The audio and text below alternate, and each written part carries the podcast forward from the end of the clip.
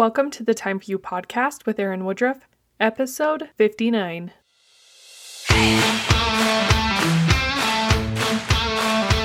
My name is Erin, and my goal is to help you find time for yourself. Life gets busy, and we tend to lose ourselves in the mix of marriage, motherhood, and everything else. Let's rediscover your passions and make some time for you.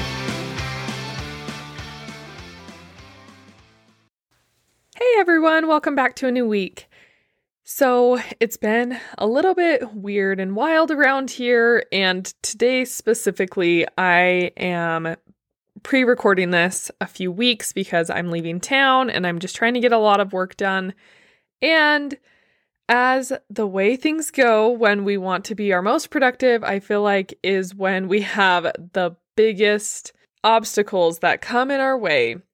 And the obstacle that I have today is a toddler who will not take a nap, she will not relax, and they are doing something construction wise in my neighborhood because my house keeps shaking every now and then.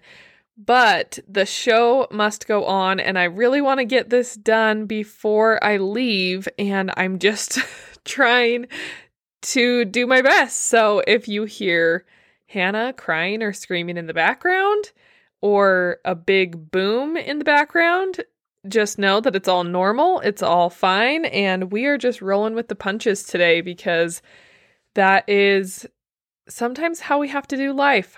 And I guess in the spirit of telling the whole truth, that's the episode that was released last week.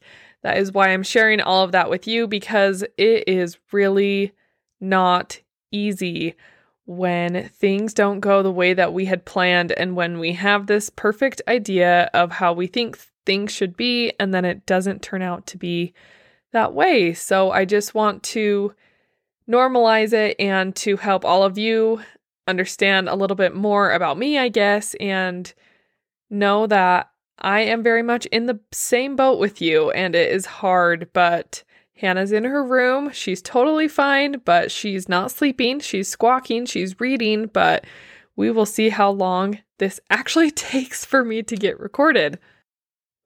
In today's podcast, I want to talk to you about gardening and outdoor care, not because I'm an expert because but because I have learned so much from being a homeowner and also from gardening for the past 5 or 6 years or so. It's been a lot of fun and I've learned so much.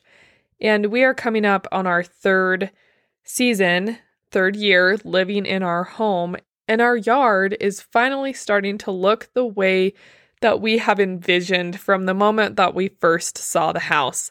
Our grass is finally green, and thanks to all of the moisture we received this winter, that was a huge catalyst for such green lawn, but also we have given it constant care and attention for the last two and a half years. So, going into our third year, third summer, spring season that we're going to be here, it is finally looking really well. So, the idea of Gardening and lawn care and outdoor yard care has been on my mind a lot, especially as we're coming into this new spring season of life and some of the parallels that we have in our lives when we're looking at our life versus Mother Nature. First, I want to rewind to the first year I planted a garden, and I was responsible for all of it. I planned the layout of the garden, I purchased the proper tools, planted things that I wanted to grow, and Sterling and I diligently took care of the plot every day. We watered, weeded, fertilized, and more. Our first garden was a little plot in community gardens on university campus when we lived on campus during school, which, side note, was some of the most fond years of our life, and I don't think we're ever going to forget it.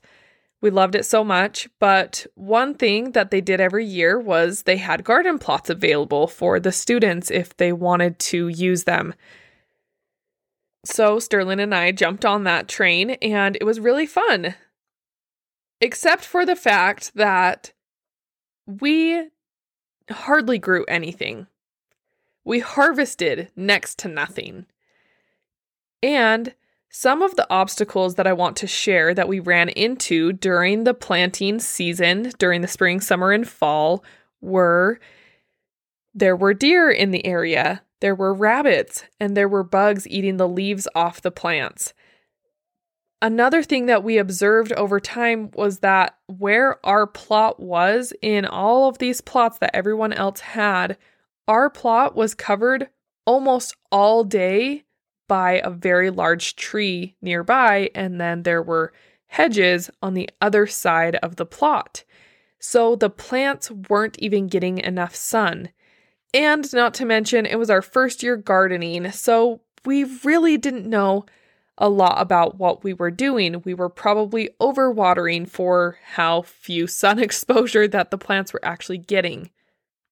And even though I did my best with the knowledge that I had at the time, I didn't really know how to garden. At the end of the season, I ripped everything out and I walked away from the gardening season feeling really discouraged, but we did learn a lot. So each year since then, we have become better gardeners. We have learned a lot based on where we live and what grows best in what part of the garden, where to plant certain things, and how to take care of it. Each year, as I prepare to plant my garden, I remember the first year and how disheartening it was to try and yield no results. It could have been so easy for me and Sterling to walk away and never plant another garden after that first year but I knew deep down that it was a skill that I wanted to gain. So every year we keep trying. I am always learning, and Sterling's learning right along with me. And we're learning new skills and new techniques on how to get better. And as a result, our garden always produces more. And I will add Currently, where we live, our next door neighbor has a master's degree in horticulture. She also works at a local farm. So I really lucked out in the neighbor department. I have picked her brain endlessly, and I am so grateful for her because she has definitely ex- exponentially increased my knowledge about plants and trees and all of the wonderful things that grow outside. So when I think about all of this and my experience with gardening, this is so similar to all other parts of our life. When we try something new, the first time could be a disaster, and it most likely will be if we've never done something before. But that doesn't mean that we should throw in the towel and stop trying altogether. Failing is a part of the learning process. As we fail, we gain more insight and knowledge into ourselves and our capabilities and limitations, and what we can do different the next time. I have definitely learned this with gardening. It has given me a really good perspective of where my attention is throughout the seasons in helping my garden grow. And it is so applicable to the other parts of our life. In the spring, we usually have a lot of motivation, a lot of excitement for the change, and we're looking to create new life. In the summer, it's usually fun because things really start growing and we can see the changes that are happening. And in the fall, we harvest things, but also we're a little bit tired and worn down. And if we haven't harvested anything, it can be really discouraging. And then we head into winter where there is a time when we don't have to do as much. And we can either decide in this winter period that we're never going to do it again, or we're going to try the next year. I fear that most of us don't go after the things we really want because we are afraid of the failure. We are we are afraid that we're not going to harvest anything at the end of the fall. So instead of choosing to live in a way and do the things that would actually propel us to our most growth, we live below our potential. And as a result, we are even more discouraged because we're not progressing. So at some point, we must be willing to move past the fear of failure to experience the new things, or to try things again if we have failed in the past. I think we've probably all heard the quotes, there is no failure if you learn from it. And it is so applicable here. There are so many times that I have learned through the planting process of things that I'll never plant again because it either was too hard to keep them alive or they didn't produce what I wanted, or I realized I actually don't like that vegetable. So, why am I growing it in my garden if I'm not going to eat it anyway? And it's taught me so much. I rarely see gardening and yard care as a failure anymore. I see it as a learning experience, as a way to expand my own personal experience and the things that I'm capable of doing with skills, but also I see it as a parallel for my life. That my life will come and go in seasons, and how do I react in those different seasons? Am I willing to take on a new challenge? Am I willing to come back from failure? Am I willing to try something new and scary with the potential that it's going to be a total fail? And when I can look at it through this lens, I can see that the seasons will change and things will pass and the failure will become distant. And not to mention, I'll learn so many things along the way. There's one last takeaway that I want to share with all of you that I've learned from my gardening and my yard care experience. And that is if we don't take care of the weeds in our garden and in our lawn, they will overtake the, the things that we actually want to grow. The weeds don't need to be taken care of. The weeds just run recklessly through our yards. And if we're not aware of what's there, then they might kill the things that we're trying to grow. So, I mentioned at the beginning that this is our third year. We're coming up on our third year of being in our house. And finally, the lawn is looking green, actually green and full. And in the last three years, we have spent a lot. And I mean dozens and dozens, maybe hundreds of hours outside weeding our lawn, pulling the weeds out, and replanting grass seed in the place of the weeds.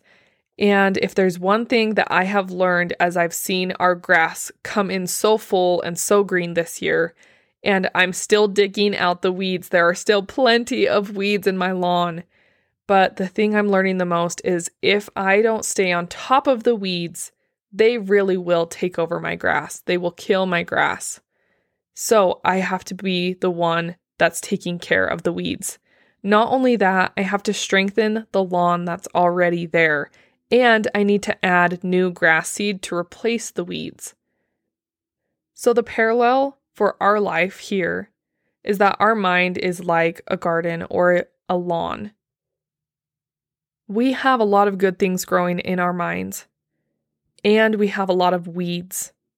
And if we don't take care of those weeds and we don't pluck them out, those negative thoughts, the pressure that we put on ourselves, the negative self talk, the blame, the guilt, the shame, the anger, the resentment, the struggle, everything. If we don't take care of those that are in our mind,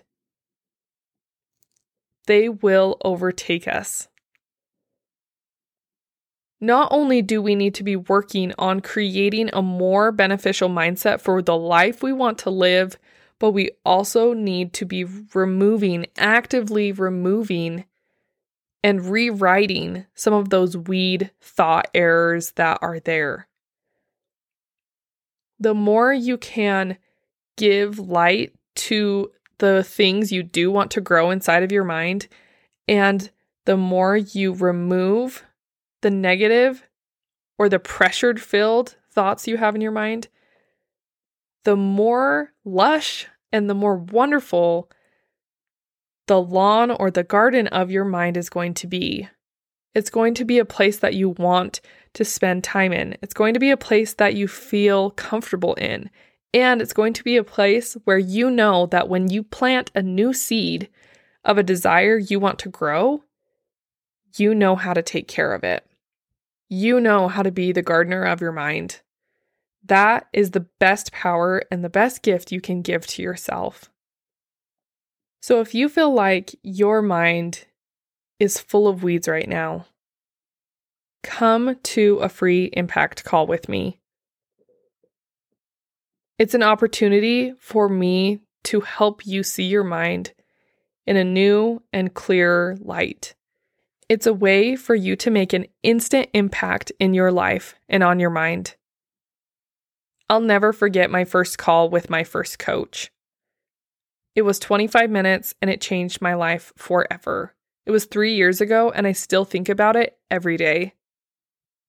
And for me, that's why I offer a free call to anyone who needs the help to clean up their mind, to remove the weeds, and to feel that instant impact in their life because change can really be that fast and that easy. That's the benefit of me having a neighbor who has a master's degree in horticulture and being able to solve a lot of my gardening errors so much faster than I would have been able to otherwise. We have coaches and mentors and people with skills and knowledge in our life for a reason. And I would love to be that person for you. If anything that I've said in this podcast has resonated with you in any way, then you've got to go to my website and book a free impact call. The impact that you feel here on the podcast when you're listening is one thing. But for you to open your own mind and for you to evaluate what's going on and attack it at the root, that is where true change and impact happens. So, the easiest way for you to book a free impact call is to scroll down to the show notes and the link will be right there for you. Click on it and it will take you directly to my calendar where you can book a free 25 minute call with me where we will talk about how coaching can impact your life. You will walk away feeling like you can actually tackle the weeds in your mind and the problems in your life with so much more clarity. And if you're interested, I will explain how you can work with me more. But the real purpose of the call is for you to feel the lasting impact of what a 25 minute coaching call can do for your mind. So, the challenge I want to give you this week is to ask yourself how can I remove the weeds that are in my life? And the other question is how can I strengthen what's already there? How can I strengthen the good things in my life that are already there?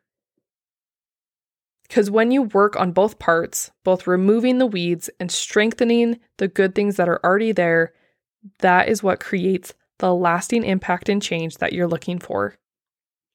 I can't wait to see the impact that you're going to make in your life just by asking those very simple questions. Have a wonderful week, and I'll talk to you next Monday.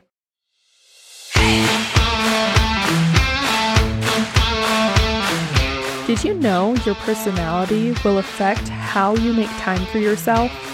I've created a free quiz for you to take to see where you fall on the introvert extrovert spectrum. Go to erinwoodruffcoaching.com and take the quiz today.